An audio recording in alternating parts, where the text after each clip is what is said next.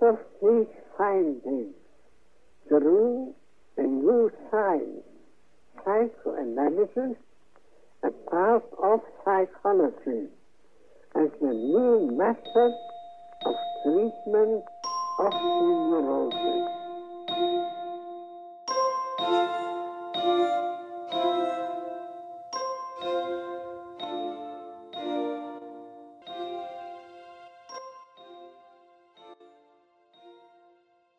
Herkese merhaba. 28 Aralık tarihli metapsikoloji atölyemize hepiniz hoş geldiniz. 2022 yılının son oturumu bu. Yavaş yavaş hep birlikte e, atölyenin ikinci yılına doğru gidiyoruz. Hafızam beni yanıltmıyorsa Şubat ayının ilk haftasında ya da Şubat ayının ortasında atölye ikinci yaşını e, tamamlamış olacak şimdiden emeği geçen herkese. Çok teşekkür ederiz bu yıl gerçekleştirdiğimiz tüm atölyeler için. Katılımınız için, eşliğiniz için, sabrınız için çok teşekkür ederiz. Beraberce çalışma ortamını paylaştığımız bu fırsatı sunduğunuz için de herkese bizzat ben şahsım adına da son kez teşekkür etmek isterim. Benim açımdan gerçekten çok kıymetli. Meşgul olduğum şeyler arasında belki de en kıymetlisi ve en uzun soluklularından bir tanesi. Geçtiğimiz hafta hatırlayacak olursanız düşlerin metapsikolojisini okumaya başlamıştık ve 226. sayfanın son paragrafına kadar da gelmiştik. Hafızam beni yanıltmıyorsa e, doğru mudur? Doğru mu hatırlıyorum acaba? Değil mi? 226'nın son paragrafı. 227 tamam, diye biliyorum. Evet, bence geçtiğimiz hafta söylemiş olduklarımı kısaca da olsa tekrarlamak gerekirse sizlerin de okurken fark etmiş olduğunuz üzere bu teknik açıdan oldukça yoğun bir metin. Dolayısıyla neredeyse tek bir cümlesi yok ki bizim e, üzerine basıp geçebilelim e, veya onun e, bağlayıcı bir cümle olduğunu veya o kadar da önemli olmadığını düşünebilelim. Gerçekten hani bu kadar kısa bir metinde Freud düşlerin yorumunda belki Teşekkür ederim. 226'nın sonundan okusam daha iyi olur gibi en azından toparlamış olurum diye düşünüyorum. Düşlerin yorumunun son iki kitabında özellikle çok uzun sayfalarda aktardığı bazı süreçleri diyelim. Burada bu kadar ekonomik bir şekilde anlatması tabii ki bir yandan çok kıymetli. Geçen hafta da söylemiş olduğum gibi çok fazla atıfta bulunulduğu, bulunulduğuna en azından benim şahitlik etmediğim bir metin bu. Ee, ilginç bir şekilde tabii ki benimle de ilgili olabilir. Diğer bir yandan da bir özet sunması ve tabii ki bir metapsikoloji makalesi olması hasebiyle içerisinde düşlerin yorumunda hariç bir şey barındırmadığını söylemek, yeni bir şey söylemediğini söylemek Freud'un tabii ki de doğru olmaz. Nihayetinde zaten bilinç dışı makalesinin bilhassa son bölümlerinin devamı gibi okunabileceğini söylemiştik bu metnin ki hakikaten de geçtiğimiz hafta çalıştığımız kısım bile bu türden bir okumanın imkansız olmadığını gösteriyor. Kaldı ki bu haftaki kısımlar bu tür, bu devamlılığı izleyebilmemizi daha da mümkün kılacaktır diye düşünüyorum. Tabii ki farklı izlekler de var. Burada beraberce paylaştığımız ve bu metinde de takip edilebilecek olan örneğin nevroz ve psikoz arasındaki fark, Freud'un bunları ele alış biçimi, bastırma mekanizması, onun çalışma biçimi gibi. Ee, 226'nın son paragrafından biraz da toparlayarak okumaya başlamadan evvel ben sizin geçtiğimiz haftaki oturumuza istinaden söylemek istediğiniz, ekleme, tartışmaya açmak istediğiniz herhangi bir husus varsa her zamanki gibi öncelikle onunla başlamak isteriz. Pekala öyleyse biraz hızlı bir şekilde son paragrafı okuyorum. 227'ye geçiyorum. Sonrasında tartışmamızı sürdürürüz. Freud şöyle yazmıştı, hatırlayacaksınızdır. Daha ileride keşfedeceğimiz gibi bu türden kısıtlayıcı bir değişik bellek yitimi kuramı içinde gerekli. Bu bilinç dışı sisteminin bastırılmış kesiminin egodan gelen uyuma isteğine uymadığı, yükünü kısmen ya da tamamen koruduğu ve bastırma sonucunda genellikle egodan belli ölçüde bağımsızlık kazanmış olduğu anlamına geliyor olsun. Buna bağlı olarak duygunun serbest kalmasına, devingenliğe uzanan tüm yolların erişilmezliğinin gerekli olan karşı yük miktarını önemli ölçüde azaltabilecek olması karşın. Bastırma üzerindeki harcamanın belli miktarının içgüdüsel tehlikeyi karşılamak üzere gece boyunca sürdürülmesi gerekir. Böylece düşlerin oluşumuna yol açan durumu aşağıdaki gibi resmederiz. Uyuma başarılabilir çünkü bilinç dışı sisteminden bastırılmış olan şey uyuma isteğine uymaz. Hatırlarsanız burası ninni ve benzeri örnekleri tartıştığımızda yerdi.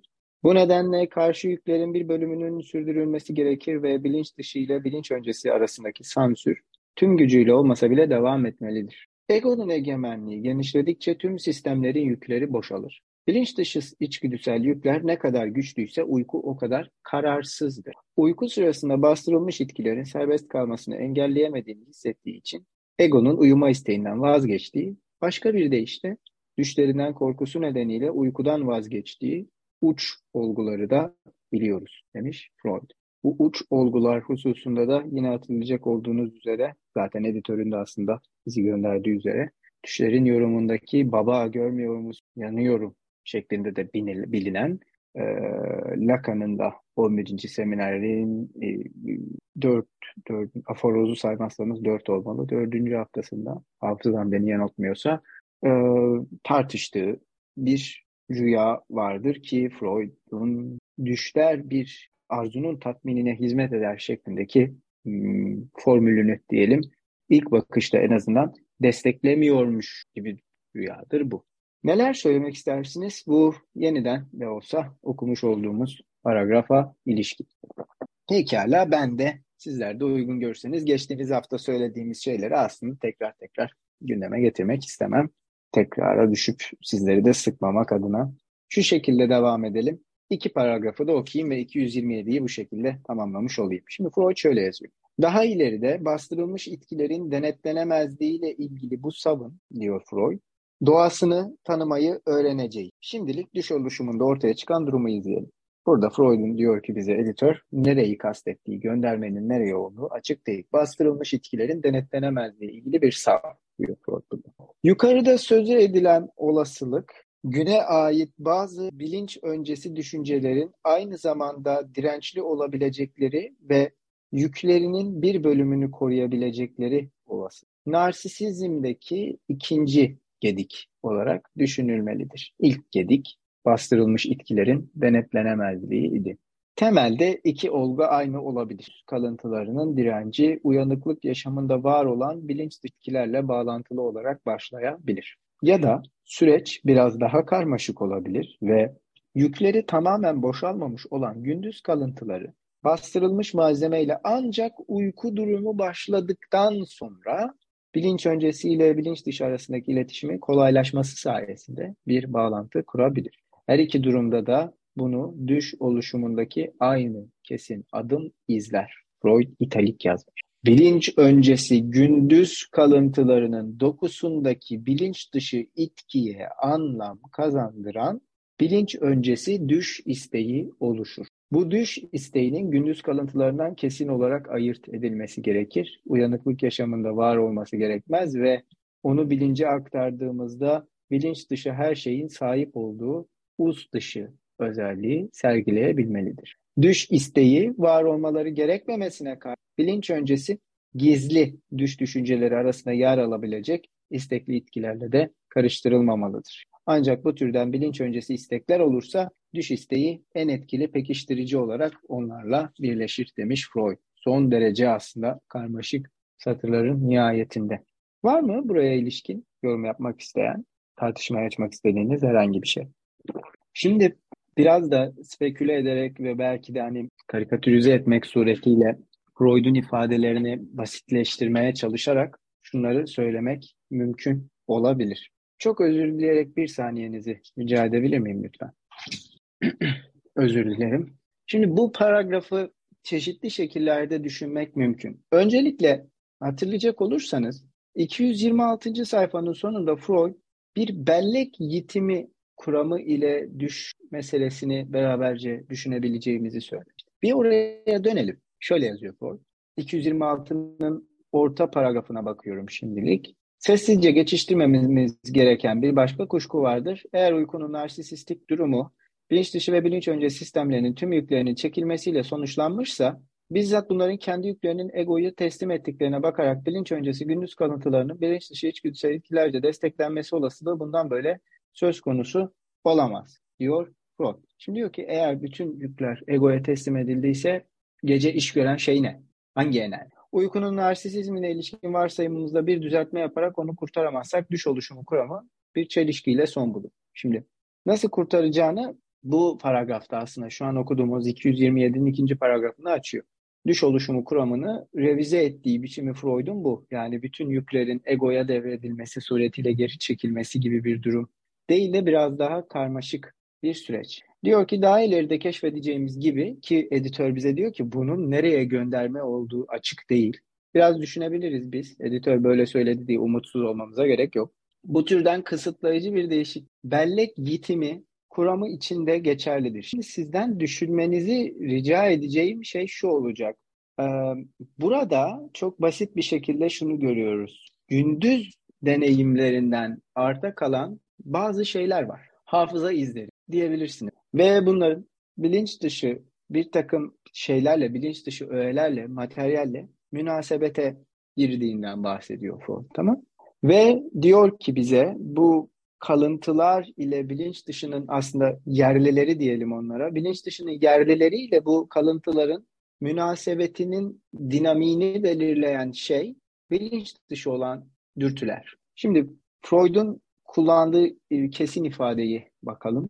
Ee, bilinç öncesi gündüz kalıntılarının dokusundaki bilinç dışı itkiye anlatım kazandıran bilinç öncesi düş isteği oluşur. Şimdi bu gündüz kalıntılarının dokusunda zaten bilinç dışı bir itki var diyor. Ve bu itkiye bir şey anlatım kazandırır. Burada belki de üzerinde durulması gereken en önemli husus bu. Düş bir anlatım biçimi. Yani bir şey söyleyecek. Söylemeyerek söyleyecek, başka bir şey söyleyerek söyleyecek, aynı anda birden fazla şey söyleyecek. Bunun yolları var. Veya bir şey işte söylemekle başka bir şey söylemiyormuş gibi yapacak vesaire. Hatta Freud diyecek ki örneğin düşlerin yorumunun bir yerinde e, düşler sekans sekans olduğunda daha doğru bir ifadeyle herhangi bir gece birden fazla düş gördüğünüzde her bir düş farklı bir arzunun tatminine hizmet edebilir Freud. Yani her biri kendi içerisinde başka bir arzunun etrafında kurulmuş olabilir. Veya birbirlerinin devamı da olabilir. Bu ikinci seçenek de imkansız değil. Bir bilinç öncesi düş isteği oluşur diyor Freud. Traumwunsch yani istek veya arzu diye çevrilebilecek bir kelime bu. Lacan bunu bildiğiniz üzere arzu olarak okuyor buradaki Wunsch'u. Ee, Almancadan Türkçe yapılan çevirilerde bunun e, genellikle istek olarak çevrildiğini görebilirsiniz. Örneğin İş Bankası'ndan yapılan çevirilerde genellikle istek olarak çevriliyor. Ama arzuyu ima ettiğinde demişlerdi Freud'un. Hani arzu de, demek istediğini düşündüklerinde gerçekten bunu arzu diye de çevirmişler. Aradaki ayrımın nasıl yapılabildiğini doğrusunu söylemek gerekirse ben cevabını verebilecek durumda değilim. Hani Freud'un neyi kastettiğini, nasıl bir ayrımını yapabileceğimiz konusunda net bir fikrim yok. Çünkü bence çok zor ve belki de yapılan. Bu düş isteğinin yani bilinç öncesi olan şey bu. Gündüz kalıntılarından kesin olarak ayırt edilmesi gerekir. Uyanıklık yaşamında var olması gerekmez. Yani olabilir, var olabilir ama var olmak zorunda değildir. Onu bilince aktardığımızda bilinç dışı her şeyin sahip olduğu ust dışı özelliği sergileyebilmeli. Yani bilinç dışı e, bir şeymişçesine bu istek yani arzu, arzu bu arzu ile karşılaştığında bilinç, bilinç için yeni bir şey olacak bu. Dolayısıyla gündüz kalıntıları ile aynı seviyede olan bir şeyden bahsetmiyoruz. Gündüzden kalan bir iz gibi değil. Bilinç bu türden bir arzuyla karşı karşıya gelirse onun için bu yabancı olacak diyor Freud. Bunu da belki belki analizdeki e, bilginin mertebesi ile düşünmemiz mümkün olabilir. Hatırlayacak olursanız okuduğumuz daha evvelki makalede yani bilinç dışında Freud makalenin yaklaşık olarak orta bölümlerinde şöyle söylemişti. Psikanalizde yorum bilinç dışına yapılır. Tırnak içerisinde söylüyorum. Bastırılmış olan bir şeyi getirip hastanın önüne koyduğunuzda bu türden bir keşif analitik sonuçlara ya da sağaltıma gebe olmayacaktır. Hiçbir işe de yaramayacaktır diyordu Freud.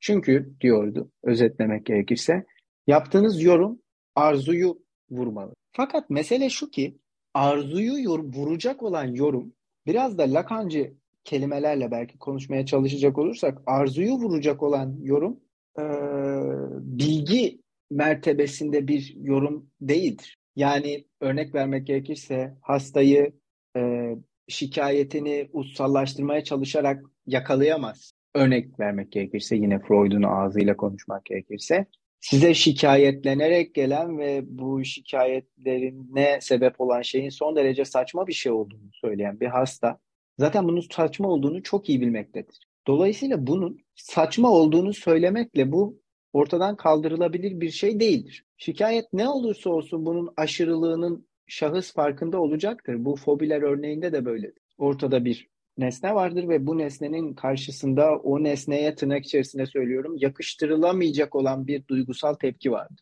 Bu nesnenin bu türden bir tepki gerektirmediğini söyleyebilirsiniz ama bunu hasta da zaten kolaylıkla söyleyebilecektir. Dolayısıyla Freud diyor bu bilinç öncesi düş isteği yani Traumwunsch bir bilinç içeriği haline gelseydi bu bilinç için yabancı bir şey olur. Ayrıca diyor ki bu bir düş isteği yani aslında düşe ilişkin bir arzu bilinç öncesindeki gizli yazmış parantez içerisinde Freud. Düş düşünceleri arasında yer alabilecek olan istekli itkilerle bu da Wunschregung karıştırılmamalıdır Freud. Şimdi burada şunu görebiliyoruz. Her ne kadar ayrım berrak olmasa da Freud'un itkiyle yani Regung'la arzu ya da istek ve Wunsch yani Wunsch arasında bir ayrım yapmaya çalıştığını görüyoruz. Bir e, istekli itki vardır diyor Freud. Düş düşünceleri içerisinde Wunschregung yani. Freud Regung kelimesini bildiğiniz üzere sürekli olarak dürtüyle beraber yazar. Dürtün, dürtüsel itki gibi. Triebregung'da olduğu gibi. Ve bu diyor Freud bilinç öncesi bir arzuyla aynı şey değil. Şimdi bu çok teknik bir ayrım. Ve doğrusu burada neden bunları birbirleriyle karıştırmamamız gerektiği konusunda da bize yeterince şey söylemiyor. Tamam? Ama en azından şunu biliyoruz. Bilinç öncesi gündüz kalıntılarının dokusunda bilinç dışı bir itki vardır. Ve bu itki anlatımını düş isteği dokuyacaktır. Yani gündüz kalıntılarının sunduğu malzemeyi işleyecek olan şey, düş işi olarak bildiğimiz şeyi yapacak olan şey arzu diyor Freud'da. Bilinç öncesi bir düş isteği. Tamam?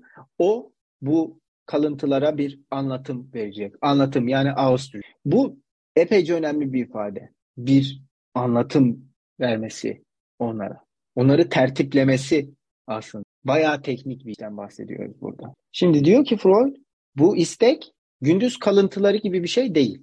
Bunu zaten biliyoruz. Yani dolayısıyla bu türden bir istek ortaya çıktığında kişi için yabancı olacaktır. Düşün faaliyetine sebep olan istek veya arzu kişiye tanıtıldığında bu kişi için yabancı bir şey olacak diyor. Yani bir düşü yorumlarken yorumunuzun arzuyu vurmuş olması yani o düşün X bir arzuyu tatmin etmek sureti ile tertiplenmiş olması kişi bunu duyduğunda bu arzuya aşina olacağı anlamına gelmiyor. Yani dolayısıyla düşün amacını gerçekleştirmesini sağlayacak olan motor kişiye yabancı olabilir. Ez cümle arzusu kişiye yabancı olabilir demek. Yani düş bir arzuyu tatmin ediyor diye siz ona aşina olmak zorunda değilsiniz. Bu düş isteği var olmaları gerekmemesine karşın düş düşünceleri arasındaki istekli itkilerle de Wunschregung'la e, da karıştırılmamalıdır diyor Freud. Ama böyle bir regung olursa, böyle bir dürtü olursa bu arzuyu destekleyecektir diyor Freud. Eğer böyle bir dürtü varsa ortada, daha doğrusu itki yani istekli itki varsa ortada, bu da o arzuyu ya da isteği destekleyecek bir şey olacaktır diyor. Bir çeşit sermaye muamelesi yapmaya devam edebilirsin yani. Pekiştireç gibi olacaktır. Belki onu e, amplifiye, büyü, büyütecek yani belki diye düşünebilirsiniz. Şiddetlendirecek belki. Ha? Şimdi çok fazlasıyla soyut ama gördüğünüz üzere Freud da bize daha fazla bir ayrım sunmamış. Elimizde gündüz kalıntıları var, bilinç öncesi e, düş isteği denen şey var, gizli düş düşünceleri var. Bunların muhteva edebileceği istekli itkiler var vesaire. Ama bir ayrım yapılmaya çalışılıyor gibi. Ha? Buraya kadar bir sorunuz var mı? Belki ben bir ekleme yapabilirim. Bir ekleme değil de söylediklerinden çıkarımlara ilerlemeye çalıştım kendimce. Ee, o zaman düş isteği denen şey Bence ben olsaydım sadece düşlerin oluşumu değil de bu paragrafları dinlerken gerçeklik prensibi gibi şeyler de kulağımın bir yerinde çınlardı. Çünkü Freud az önce bu meseleleri bellek yitimi kuramıyla da beraber düşünebiliriz dedi. Çünkü bakın dışarıda Dışarıdan gelen uyarımlardan müteşekkil olan gündüz kalıntıları var. Onlar bir şekilde işleniyor falan tamam mı? Bazı işlemlere tabi tutulmak suretiyle bilinç dışı hale geliyorlar. Biliyorsunuz Freud'un regresyon şemasını birazdan zaten kendisi de regresyona değinecek. Dolayısıyla burada gerçeklik prensibini hatırda tutmak iyi bir şey olabilir. Ne anlatmaya çalıştığı açısından. Onu konuşuyor demiyorum ama beraberce düşünmek mümkün. Eğer regresyon şeması gözünüzün önüne geliyorsa ne söylemek istediğim düşlerin yorumunun ilgili bölümündeki şemadan bahsediyorum. Neden burada gerçeklik prensibinin düşünebileceğimizi biraz daha açık olacaktır gibi geliyor bana. Şimdi bir sonraki sayfada şöyle yazıyor Freud yani 228'de. Diyor ki şimdi özünde bilinç dışı bir içgüdüsel istemi temsil eden ve bilinç öncesinde bir düş isteği yani istek doyurucu bir düşlem tamam mı? olarak oluşan bu istekli itkinin uğradığı diğer değişiklikleri dikkate almalıyız. Tekrar soruyorum. Buraya kadar söylemek istediğiniz bir şey var mı? Çünkü burası epeyce önemli bölüm. Sesim geliyor mu benim? Geliyor mu? Ha. Tam Şahin sen söyledin ya biraz. Tam ona gidecektim ben de. O zaman hatta Platon'a kadar gidebiliriz gibi düşündüm biraz. Kafam oralara da gitti biraz açıkçası. Çünkü hani Burada hani... bir paragraf açmam gerekiyor. Benim de. Evet. Kusura bakmayın beklettiğim için. Düşlem dediği şey fantezi bu arada. Eğer bu türden bir terminolojiye daha çok aşinaysanız. Tamam. Şimdi özünde bilinç dışı bir içgüdüsel istemi. Tamam mı? İçgüdüsel istem. Bir yandan metnin İngilizce ve Almancasına bakıyorum. Çünkü burası bayağı hassas bir. O yüzden biraz yavaş okuyorum kusura bakmayın. Şimdi özünde bilinç dışı bir içgüdüsel istemi temsil eden ve bilinç öncesinde bir düş isteği olarak oluşan bu istekli itkinin uğradığı diğer değişiklikleri dikkate almamız gerekiyor diyor Freud. Tamam? İçgüdüsel istem, Triebannschluch. Burada düşlem dediği şey fantezi Freud'un ve daha da önemlisi bu itkinin, istekli itkinin yani e, Wunschregung'un değişiklikleri dediği şey Freud'un e, şiksal yani kader, onun mukadderatından bahsediyor. Hatırlayacak olursanız bu Freud'un dürtüler makalesinin başlığıydı değişimleri dediği şey. Şimdi dolayısıyla burada bir düşlemin de mukadderatıyla ilgileniyoruz. Yani meselenin ne kadar girift olduğunu bir yandan Wunsch, bir yandan Trieb, bir yandan Regung bakın üçe ayrılmış olduğu. Wunsch, istek ya da arzu diye çevirebilirsiniz. Tamam mı? Şimdilik ayrım yapmayalım. Trieb yani dürtü ve Regung var eliminde. Bu da itki. Tamam Daha erken metinlerinde Rise diye bir başka kelime daha var. Uyarım. Onu ayrıca konuşmamız gerekebilir. Evet Freud kaderinden, mukadder, daha da mukadderatından bahsedecek bu e, tırnak içerisinde dürtüsel istemi. Tribanşuh, içgüdüsel istem değil özünde bilinç dışı içgüdüsel istemi veya dürtüsel istemi temsil eden ve bilinç öncesinde bir düş isteği olarak oluşan, Traumwunsch olarak oluşan yani düşlem olarak oluşan şeyin değişimleri.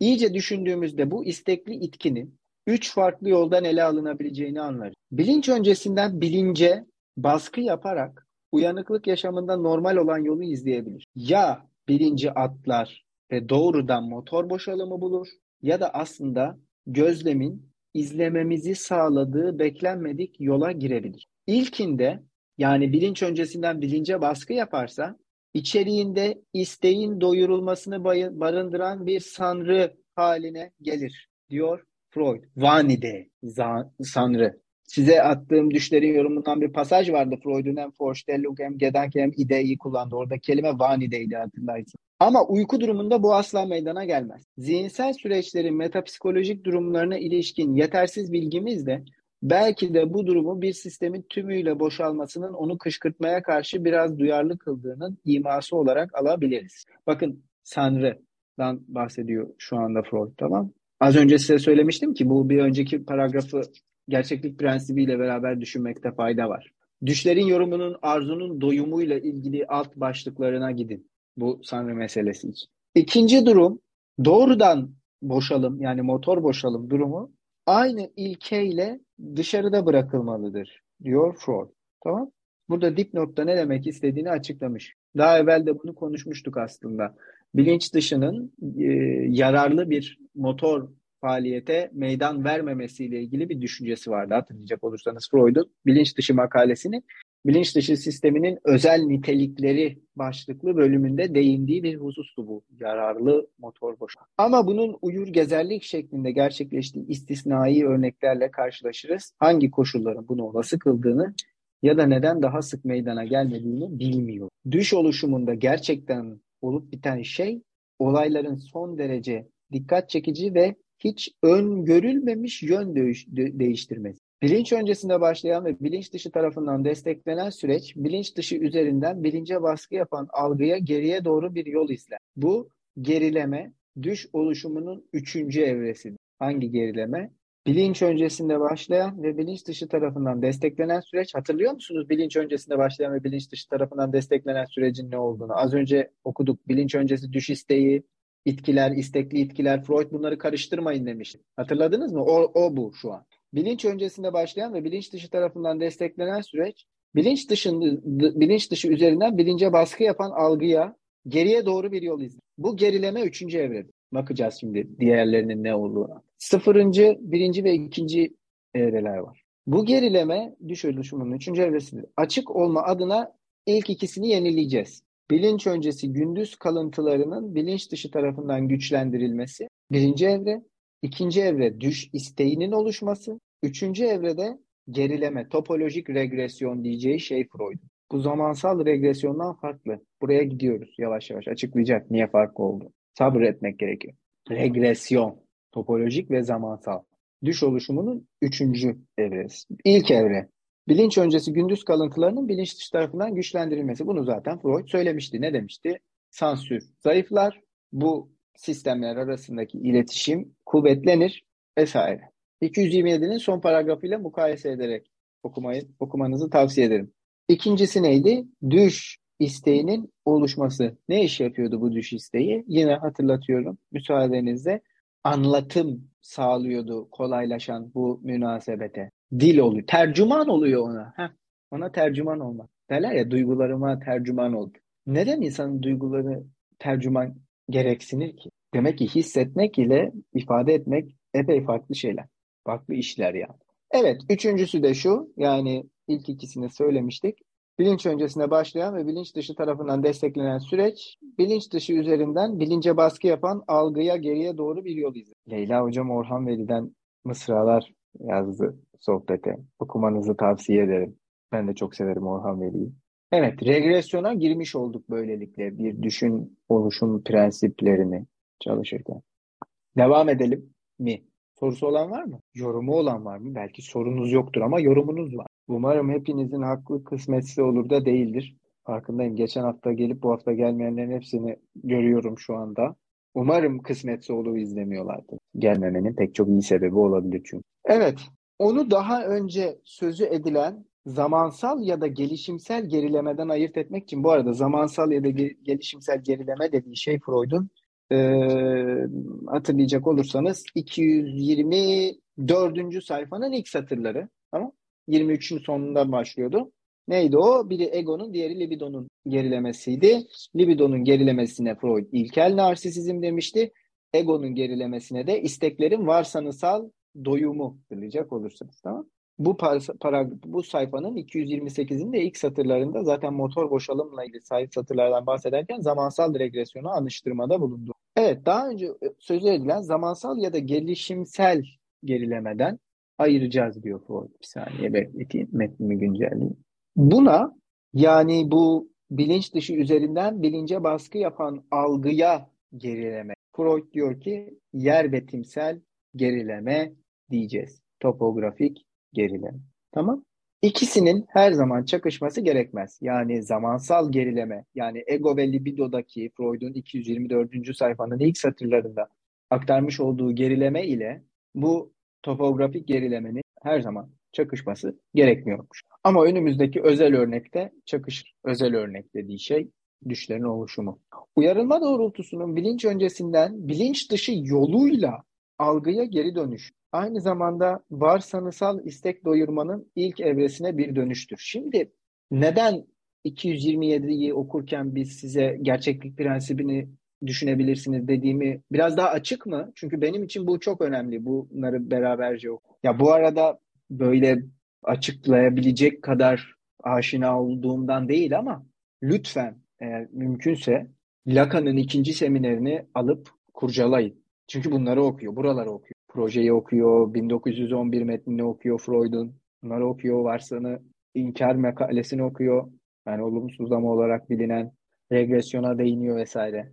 Gerçeklik prensibinin keyif prensibiyle arasındaki münasebete değiniyor Lacan ve gerçeklik prensibinin analistler tarafından nasıl yanlış yorumlandığını izah ediyor. Bu epey önemli. Bir kez daha teşekkürler emeği geçen herkese başta çevirmenin Savaş Kılıç olmakla beraber. Çok çok önemli.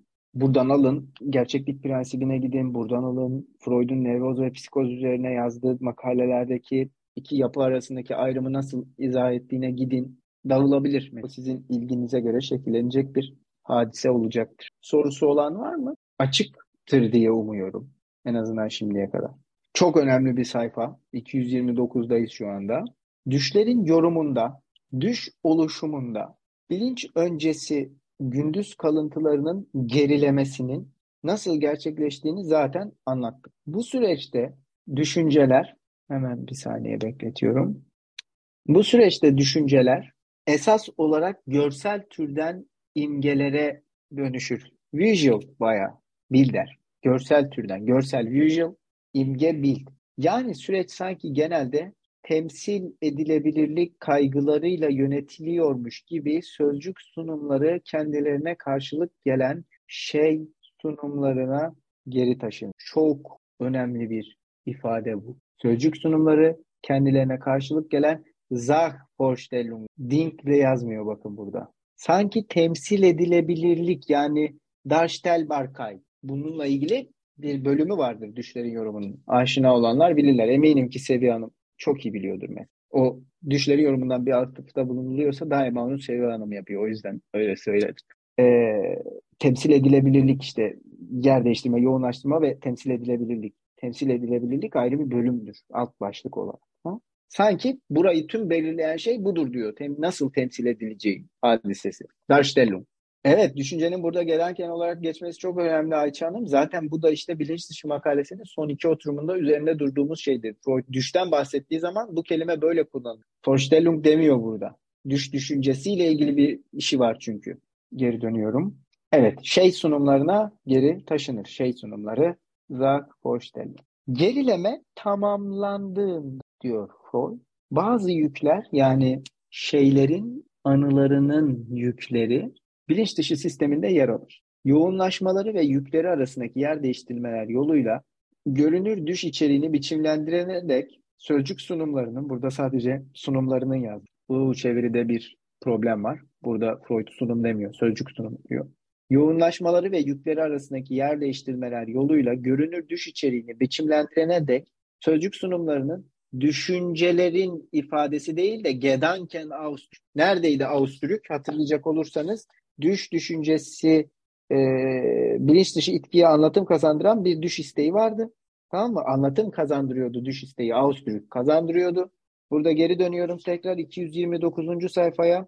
Düşüncelerin ifadesi değil de yeni ve geçerli algı kalıntıları olduğu noktada onlara şey temsilleri olarak davranılır ve yoğunlaştırmayla yer değiştirmenin etkisine maruz kalırlar. Tekrar okuyorum. Gerileme tamamlandığında bazı yük sisteminde yer alır.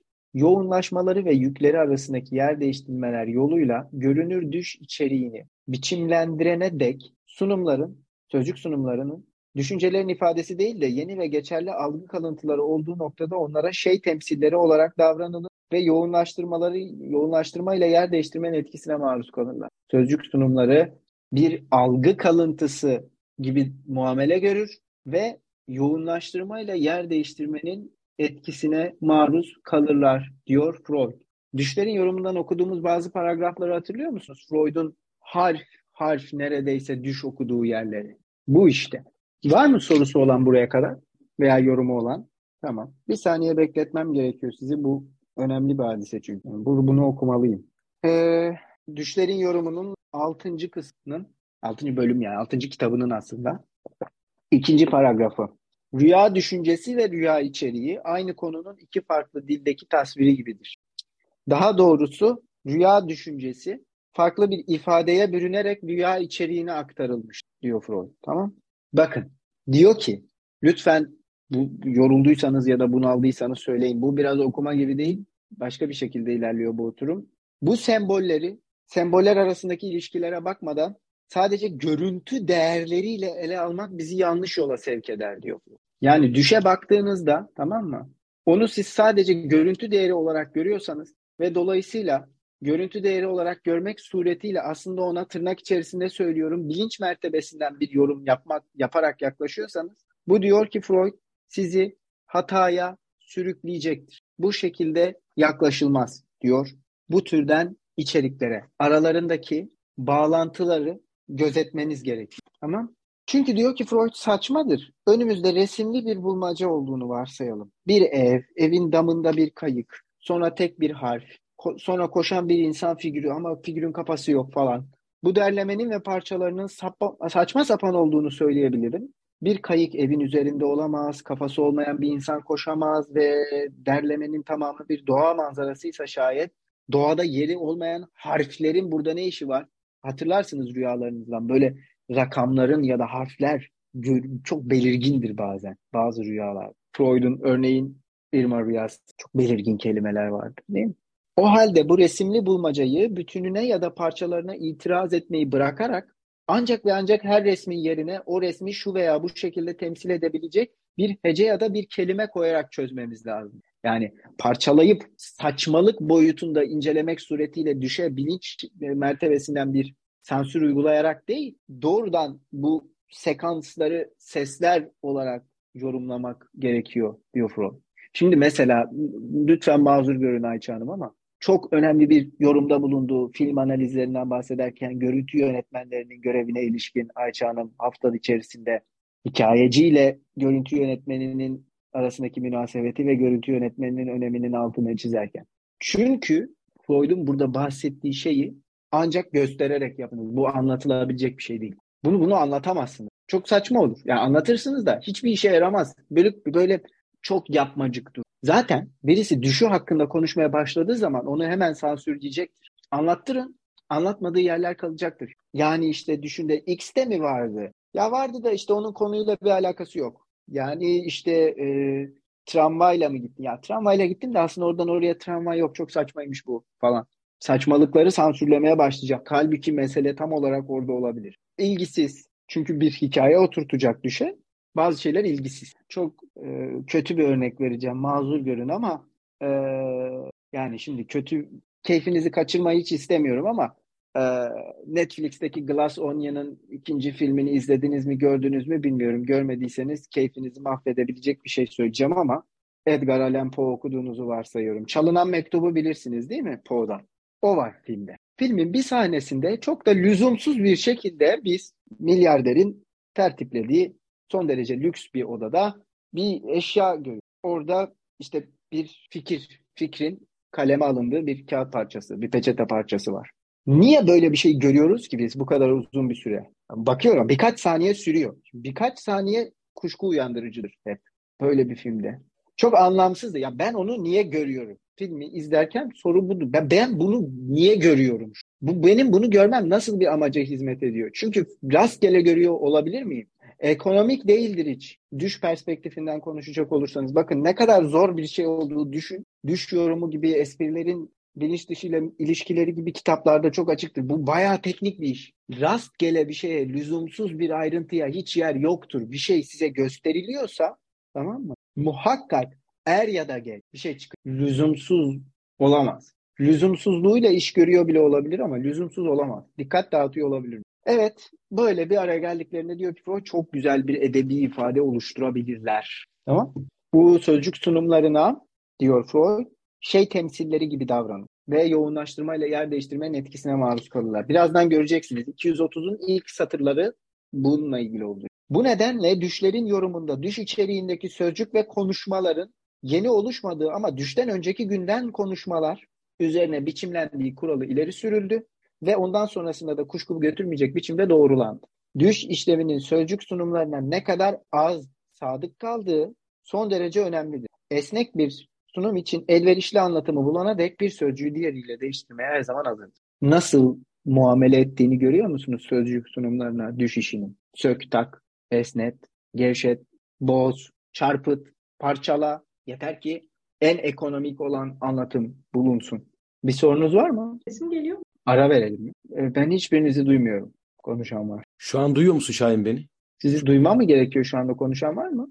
Ben Sesi konuşuyorum. Ben sizi duymuyorum. Okey, özür dilerim. Tamam, şimdi duyabiliyorum. Çok özür dilerim. Acaba bütün atölye boyunca siz konuştunuz ve ben sizi duymadım mı? Şu an çok Ee, panikteyim. evet arada bir kısa öyle bir şey oldu ama çok da olmadı. O zaman çok özür dilerim çünkü ben sizi gerçekten duymamışım. Neden öyle olduğunu bilmiyorum. Şu an sese ses açıkmış aslında. Fark ettik. Aa. Şey, Çok ilginç. Çok özür dilerim eğer bir- hani birinin sözünü kestiysem. Ben duymadım. Gerçekten duymadım. e, Zaten eğer aklınızdaysa onunla devam edebiliriz yani. Şu an duyabiliyor musun beni? Evet. Ee, Benim aklıma şey geldi açıkçası tam olarak metinin içeriğinden ziyade burada az önce senin en son söylediğin şey üzerine hani sözcük sunumları ve hani bir şeylerin o sökülüp takılması, yer değiştirme, yoğunlaştırma gibi işlemler burada çok yoğun aslında sanki üzerine konuşulunca da çok zaman alan bir işlemden bahsediyormuşuz gibi ama bu bana şey de düşündürüyor. Bu muhtemelen çok zaman almayan bir işlem muhtemelen. Hatta halk arasında da şey konuşulur ya rüyalar işte şu kadar saniye sürüyormuş işte bu kadar e, bundan uzun sürerse hatta ölüyormuşsun gibi şeyler diyenler de var ama e, neyse şeyi düşündüm bu bahsettiğimiz işlemler evet belli ki çok uzun süren işlemler veya bizim en azından benim şu an bunu okurken aklımda tahayyül edebildiğim kadar uzun sürmüyor ama bu işlemlerin böylesine e, bir şekilde işlemesi için kolaylaştırıcı veya zaten önceden e, oturmuş belli sistemlerin e, kolaylaştırıcı etkisiyle mi birden e, bu rüyaların oluşumu tetikleniyor veya o malzemeler o halde o şekilde bir sunuma giriyorlar. Bunu düşündüm. Hemen belki şu an konuşmak için değil ara vereceksek ama sonrasında eğer bununla ilgili bir şey söyleyebilecek birisi varsa duymayı çok isterim açıkçası. Bu işlemlerin e, yani bir kolaylaştırıcı, hızlandırıcı, işte o an tam işleme konma anına dair bir şeyler aklımda bir soru işareti oluşturdu. Bunu merak ettim birazcık. Var mı yorum yapmak isteyen? O halde aklımızda bu soruyla beraber 10 dakikalık bir araya gidelim. Sonrasında çeyrek geçe yeniden bir araya gelelim ve metni kaldığımız yerden okumayı sürdürelim. Kusura bakmayın tekrardan bu arada sebebini bilmiyorum ama gerçekten yani sözünü kestiğim olduysa istemeden çok özür dilerim tekrardan. Ee, 22.15'te gözük görüşmek üzere. Heh, tas- Herkese merhaba. 28 Aralık tarihli metapsikoloji atölyemizin ikinci oturumuna hepiniz hoş geldiniz. Evet Leyla Hocam, tasavvur. Yani onu arıyordum deminden beri. Teşekkür ederiz bu arada. Ee, 229. sayfanın ikinci e, paragrafını çalışmıştık. Bu arada Alçay'ın geldiğini görüyorum, Tuğba Hanım'ın geldiğini görüyorum. Hoş geldiniz her ikiniz de. Ee, 229. sayfanın e, son paragrafındayız. Öncelikle sizi duyduğumu teyit etmek istiyorum. Birisi bir merhaba diyebilir mi? Merhaba. Heh, çok teşekkür ederim. Çok mutlu oldum gerçekten. Ee, ben son paragrafı okumadan evvel e, yorum yapmak istediğiniz ya da tartışmaya açmak istediğiniz herhangi bir şey var mı acaba? Pekala. Oldukça önemli bir paragraftı. Yine 229. Ee, gelmeyenlerin e, yani oturumun ilk yarısına katılmayanların oturumun ilk yarısının en azından son 15 dakikasını dinlemelerini tavsiye etmek durumundayım. Şu şekilde devam ediyor Freud. Ee, az önce de aslında geleceğini umduğumuz bir düşünce çizgisini artık resmen açık ediyor. Bu makalenin bilinç dışı makalesinin son kısmıyla beraberce çalışılabilmesini mümkün kılan en önemli izleklerden birisi bu. İşte diyor Freud, düş işlemi ile çok özür dileyerek bir saniye bekleteceğim size. İşte diyor düş işlemi ile hatta düş işi yani düş çalışması bu Arbeit bu arada. Ee, şizofreni arasındaki temel farkın netleşmeye başladığı yer burasıdır. Unterschied, fark, temel fark. Düş işlemiyle, düş çalışmasıyla şizofreni arasında temel fark. Şizofrenide birinci sürecin yarattığı değişime konu olan şey bizzat bilinç öncesinin, bilinç öncesi düşüncenin ifade edildiği sözcüklerdir. Şizofreni söz konusu olduğunda mesele bilinç öncesi düşüncenin ifade edildiği sözcükler. Düşlerde bu değişime maruz kalan şey sözcükler değil, sözcüklerin geri gittiği şey temsilleri. Düşte şey temsilleri birinci sürece ilişkin değişikliklere maruz kalır diyor. Aradaki fark bu. Hatta bir önceki paragrafta demişti ki düş içeriği biçimlenene dek sözcüklere şey sunumları gibi muamele edilecek demişti. Sonra o aradaki ilişkiyi nasıl incelikle kurduğunu görmüştük Freud'un. Dokuyor gerçekten yani mazur görünüz biraz heyecanlı bir ifade olacak belki ama gerçekten çok zarif ve pamuk ipliğine bağlı bir düşünce çizgisi bu. Yani hani her bir detayı için mutlak bir sadakat ve gerçekten sabır gerekiyor Freud'un bu satırlarını okurken. Çünkü burada aceleci davrandığınızda bunu psikolojize etmeye teşne olunuyor. Çok hızlı bir şekilde. Bu çok riskli bir ifade. Şizofrenide birinci sürecin yarattığı değişime söz konusu olan şey sözcüklerdir. Hangi sözcüklerdir? Bilinç öncesi düşüncenin ifade edildiği sözcüklerdir diyor Freud. Düşlerde bu değişim kalan şey sözcük değil şey temsilleridir. Düşlerde yer betimsel yani topolojik bir gerileme bulunur. Hatırlarsanız bir önceki oturumda da altını çizdiğimiz üzere Freud iki tür gerilemeden bahsetmişti. Birisi e, zamansal olandı. Ego ve libidoya ilişkindi. 224. sayfanın giriş satırlarında açıklamıştı. Diğeri ise topografik olan gerilemeydi. Yani düş oluşumu denen şeyin üçüncü safhasıydı. Şimdi Freud bize diyor ki düşlerde topografik bir gerileme bulunur. Üçüncü safha. Şizofrenide bu yoktur. Şizofrenide topografik bir gerileme yoktur. Düşlerde bilinç öncesi sözcük yükleriyle bilinç dışı şey yükleri arasında serbest bir iletişim söz konusu. Fakat bu serbestlik bu yüzden işte az önce yani hani bu materyalizm kitabı var ya bu burada çok fazla Freud tartışması olduğundan bahsettim. Marksizmin materyalizmden nasıl vaz, vazgeçtiğini anlatıyor bu kitap ve neden geri dönmesi gerektiğinin müthiş bir açıklamasını yapıyor. Buradaki materyalizm düşüncesi, düşünce çizgisi takip edilirken burada psikanalize çok fazla eleştiri var bu arada. Yani psikanalize eleştiri yok da psikanalizle Marksizmi beraber okuyan Marksistlere eleştiri var aslında bakılacak olursa. Ve haklı gibi gözüküyor. Doğrusunu söylemek gerekirse. Burada çünkü haklı gibi gözükmesinin sebebi şu. Yani biraz konudan kopacağım ama mazur görün lütfen. Çünkü diyor ki Marksizmi modernleştirmeye çalışan ve işte pozitivizmi geride bırakmaya çalışan, deneyselci bir bilimi geride bırakmaya çalışan, dolayısıyla materyalizmi geride bırakmaya çalışan, materyalizmi, kaba materyalizmi, her türlü düşünce çizgisi işte psikanaliz gibi çeşitli tırnak içerisindeki modern disiplinler ile Marksizmin e, bir alyansını inşa etmeye çalışmıştır diyor yazar ve diyor ki bu türden bir çalışma gerçekleştirilirken mesele psikanalizin bazı sosyal, toplumsal ve ekonomik faktörleri göz önünde bulundurmaktan geri kaldığını, dolayısıyla yapılması gereken şeyin ona bu türden bir eklemede bulunmak olduğunu söylenmesi değil de psikanalizin kendisini inşa ettiği düşünce çizgisinin kendisinin çalışılması gerektiği yani bu eksikliği kuran yapının kendisinin çalışılması gerektiği buradan gerekirse Marksizmi beraber okuyacaksanız bu türden bir yerden beraber okumanız gerektiğini söylüyor.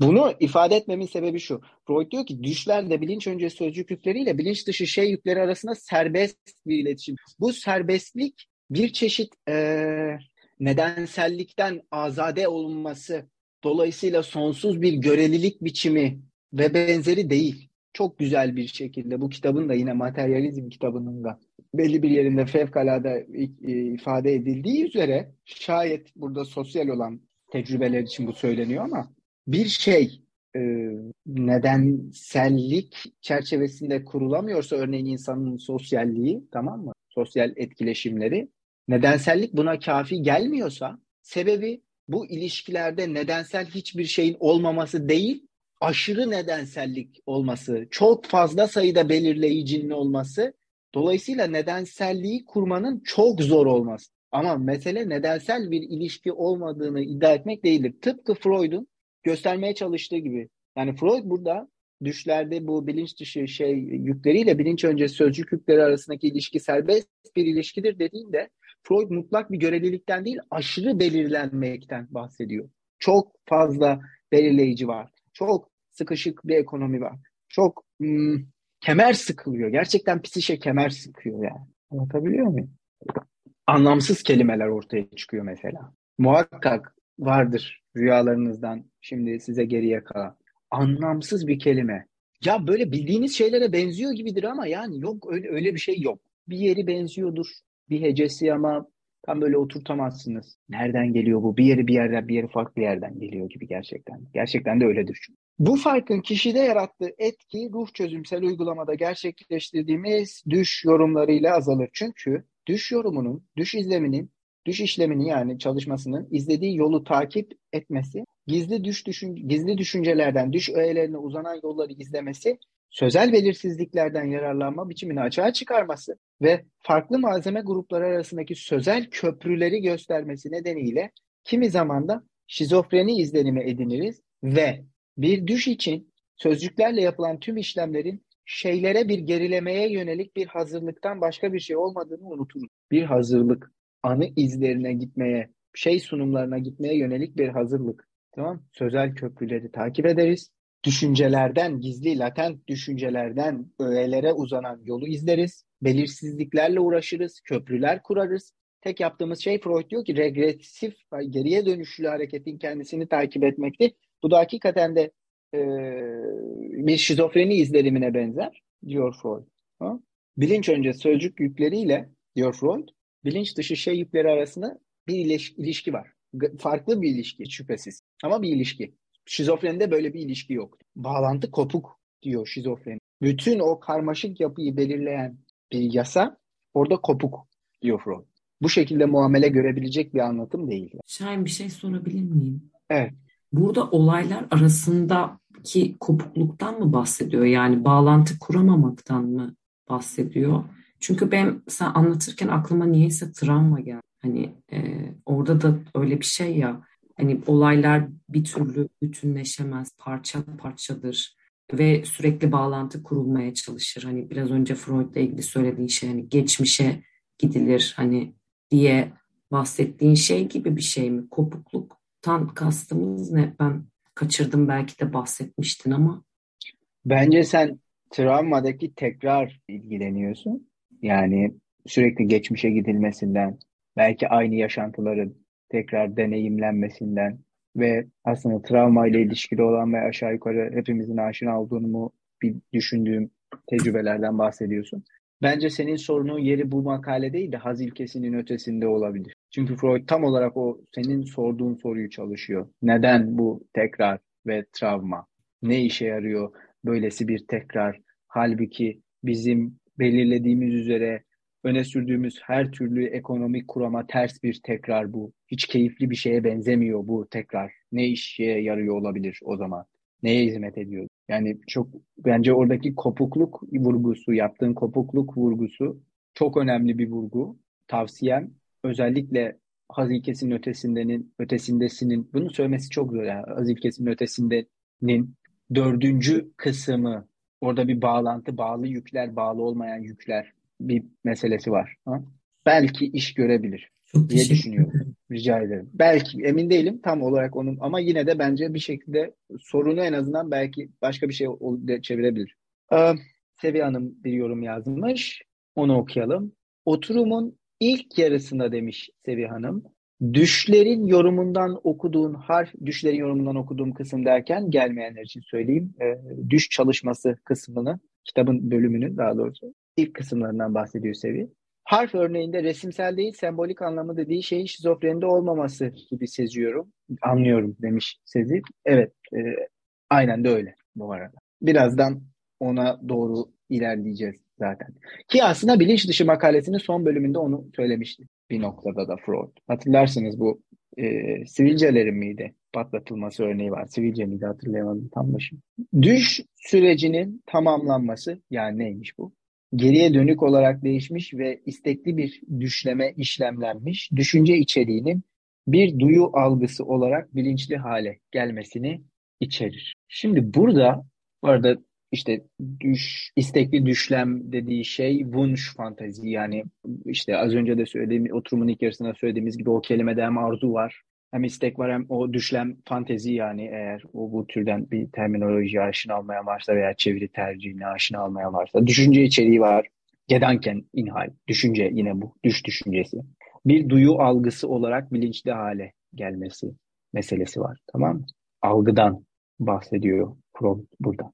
Şimdi bunlar olurken her algısal kavramın maruz kaldığı ikincil bir gözden geçirmeye e, uğrar diyor bu içerik. Tamam?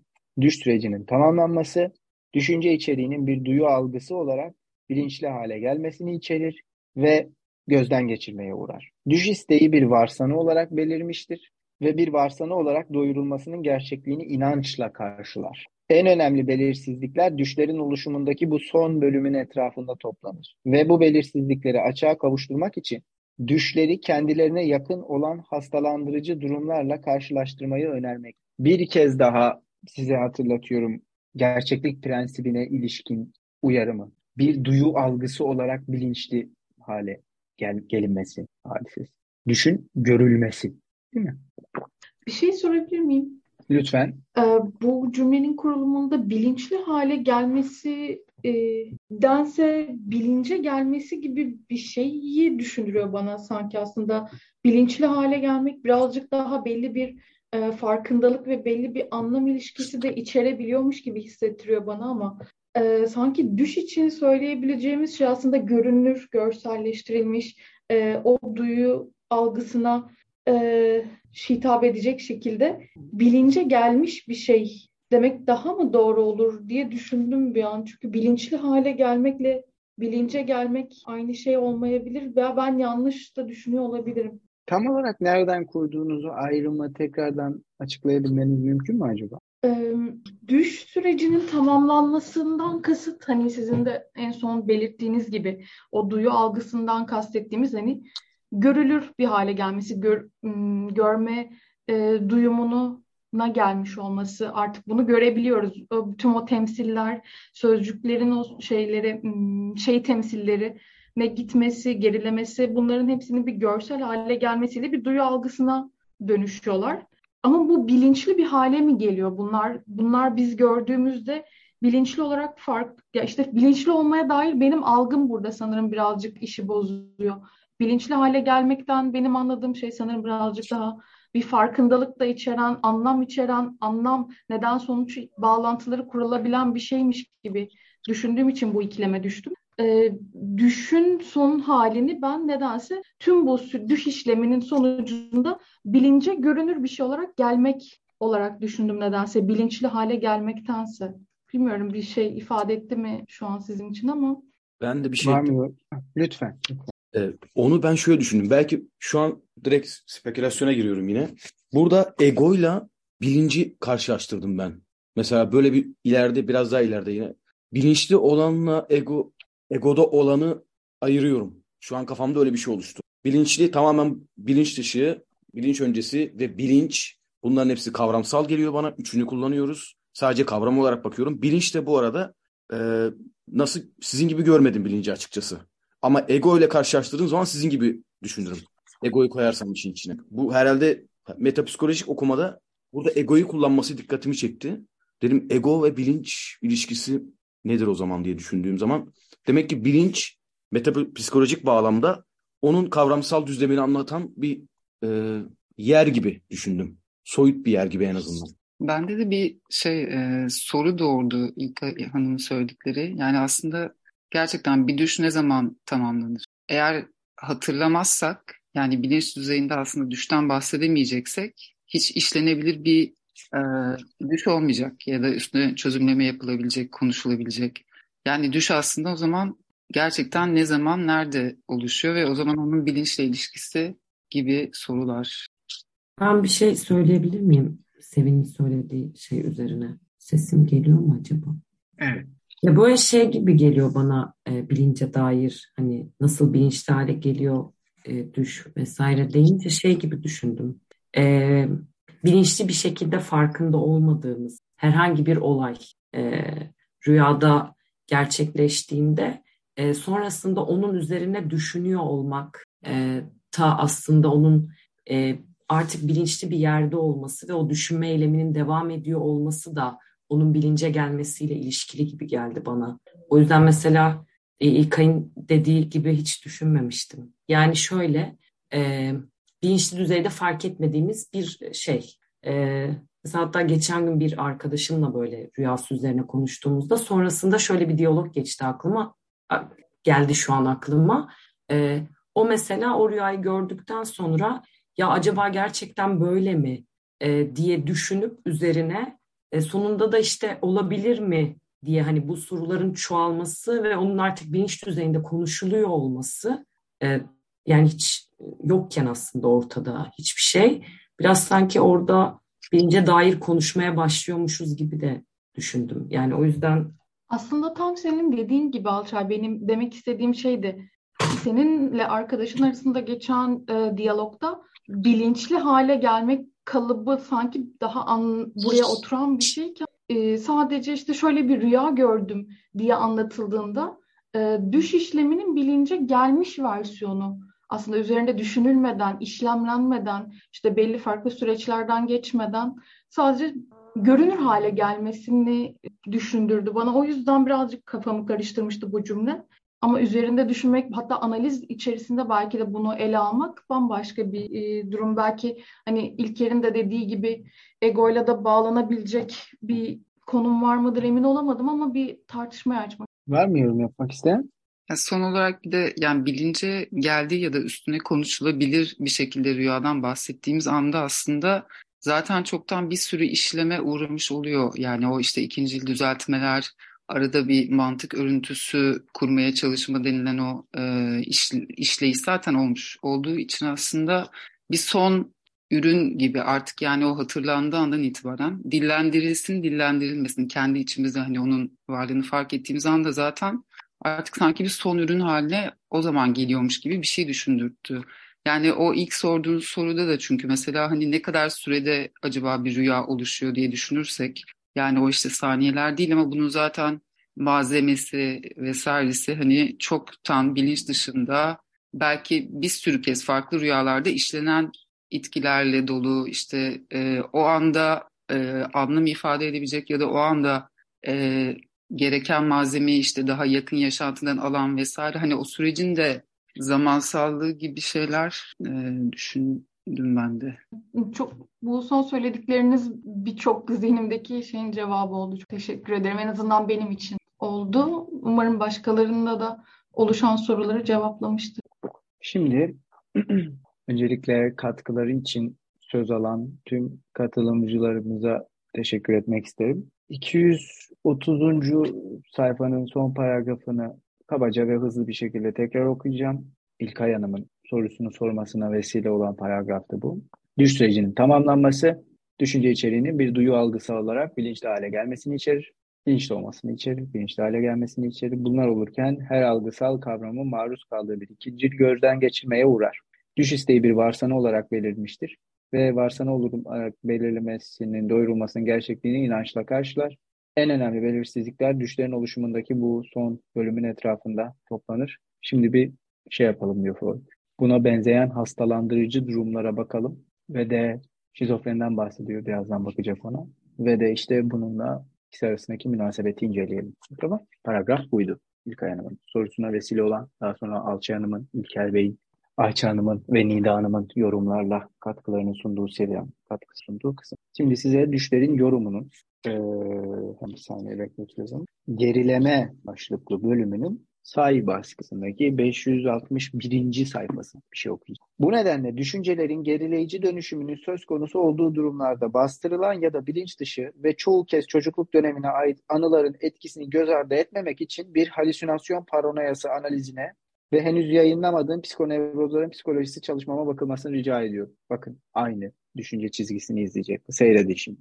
Burada onu sona aldı. İlk kez söyledi. Devam ediyor. Bu tür anılar, bastırılan anılar, genellikle çocukluk anıları dedi bunlara, bağlantılı oldukları ve sansüre maruz kalan düşünceleri kendileriyle birlikte sanki anının içinde bulunduğu ruhsal ifadeye doğru geriletirler. Burada hisleri araştırmalarının bir sonucuna değineceğim. Çocukluk sahneleri parantez içerisinde ister anı olsun ister fantezi. Bilince ulaştırılabilmeleri mümkün olduğunda ya bir halüsinasyon olarak görülür ya da anlatıldıktan sonra bu özelliklerini kaybederler. Hatta anılarını görsel olarak canlandıramayanların bile en eski çocukluk anılarının canlı gibi gözlerinin önünde canlandığı ve bu görüntüleri yıllarca muhafaza ettikleri biliniyor, diyor Freud. Şimdi burada birden fazla düzlemde meselenin ilerlediğini görüyoruz. Bir düşlerin oluşumundaki topografik gerileme meselesine bak, tamam İki, histeri gibi bir nevroz ile e, bir burada e, halüsinasyon paranoyası, burada ise şizofreni dediği şey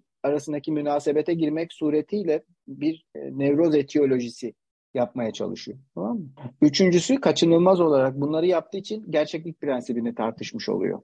Ve isterseniz bu üçüncüsü çerçevesinden bir şey daha gündeme getirebilirsiniz. Perde anılar gibi bir deneyimden bahsediyor. Bakın Perde Anılar makalesini açın. Son iki hatta belki son üç paragrafını okuyun Perde Anılar makalesinin tamam mı? Müthiştir. Kabaca özetliyorum. Maruz görün, e, mazur görün. Çok özür dilerim dilim sürçtü. Freud diyor ki çocukluk anısı diye bir şey yok. Çocukluk anısı ancak siz hatırladığınız zaman var olan bir şeydir. Ve daha da önemlisi hatırladığınız an inşa edilir. O an kurulur diyor anı dediği şey Freud. Çocukluk. Müthiş bir ifade olduğunu düşünüyorum. Perde Anılar makalesinin Lacan'ın ilk semineri böyle açılır. Perde Anılar makalesini alın son paragraflarını analizde inşalar metninin üstüne oturun. Bakın göstermeye çalıştığım şey şu. Perde Anılar makalesinin son paragrafında Freud tarihin nasıl yeniden kurulduğundan bahsediyor tamam Ve diyor ki anı ancak böyledir. Ancak böyle bir anıdan bahsedebilirsiniz. Hatırlandığı an kurulan bir anı. Perde anıyı böyle okuyor. Analizde inşalar makalesinin son paragraflarına gidin. Freud Shakespeare'den, Hamlet'ten alıntı yapacak ve diyecek ki delilikte bir parça tarihsel gerçeklik ve yöntem yani anlatı gerçeklikten azade değil. Bakın şeyi göstermeye çalışıyorum. Size bu oturumda materyalizmden bahsettim birkaç kez. Bu oturumun ikinci yarısı. Tarihsel gerçeklikten bir parça. Anlatabiliyor muyum? Lacan 11. seminerde söyler. Ben bana ide idealist değilim ben. Son derece materyal şeylerden bahsediyorum diyor. Bakın gerçeklikten azadedir, tarihsel gerçek diye bir şey yoktur demiyor. Freud histerinin e, etiyolojisi makalesini açın. Freud burada parantez içerisinde ister anı olsun ister fantezi derken bir çocuğun istismara uğramasıyla istismara ilişkin bir fantezinin aynı şey olduğunu söylemeye çalışmıyor. Elbette ki ortada bir istismar var. Elbette ki bu bir şiddettir ve elbette ki şiddet toplumsal bir sorundur diyor Freud o makalede. Açın okuyun. Tamam mı? Çok önemlidir. Toplumsal bir sorundur bu. Sakın bunu hastalık olarak damgalamayın diyor Freud istismarcılar için. Çünkü ben biliyorum bazı Freud okurları Türkiye'de Freud'u tam da çocukluk ayartılmaları düş kuramından vazgeçtiği için çok garip şeylerle suçluyorlar. Toplumsal bir sorundur diyor Freud. Materyal bir şey var ortada. Yok değil, var.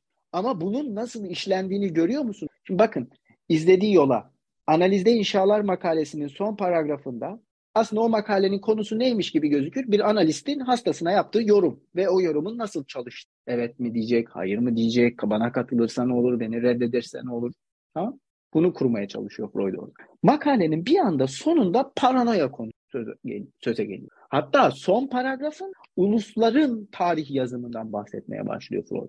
Perde anıların son paragraflarında anı denen şeyin gerçekliğinin sorusunu sormaya başlıyor. Şimdi bu ikisini alın tamam mı? Bu düşlerin metapsikolojisindeki paragrafın üstüne yerleştirin. Ne yapıyor Freud burada? Düş süreci tamamlandığında bilinçli hale gelir. Görülür çünkü diyor anı. Görür, halüsinatif bir şey var diyor burada. Bakın ilerleyen sayfalarda nerede? Bir saniye bekleteceğim.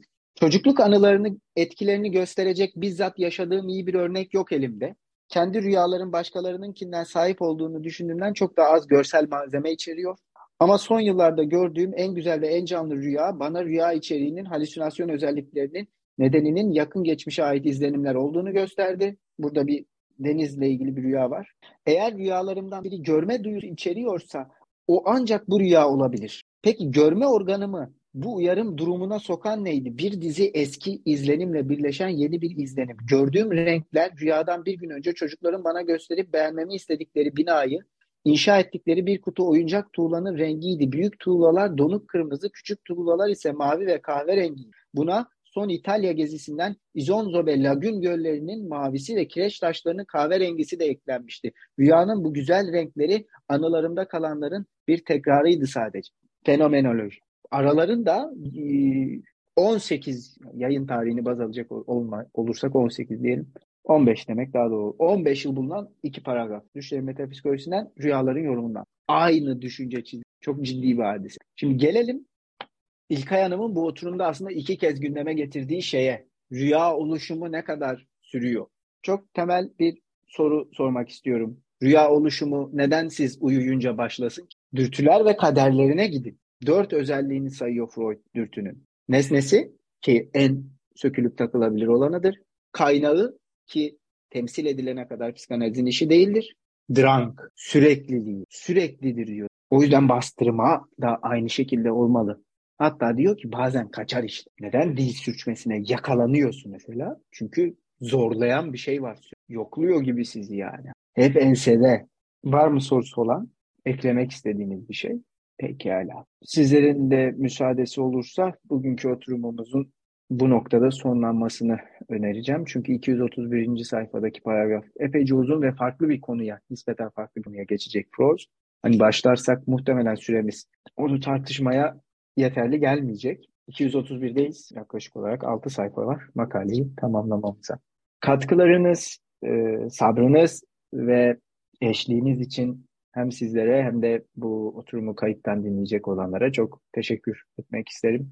Bu yılın son metapsikoloji oturumunu e, sonlandırmış olduk. E, seneye görüşmek üzere. Bu iğrenç şakayı yapmasaydım hiç rahat edemeyecektim. Bugün birkaç kere daha yaptım. Size de yapmış olayım mazur görün. O kadar da hakkım olsun.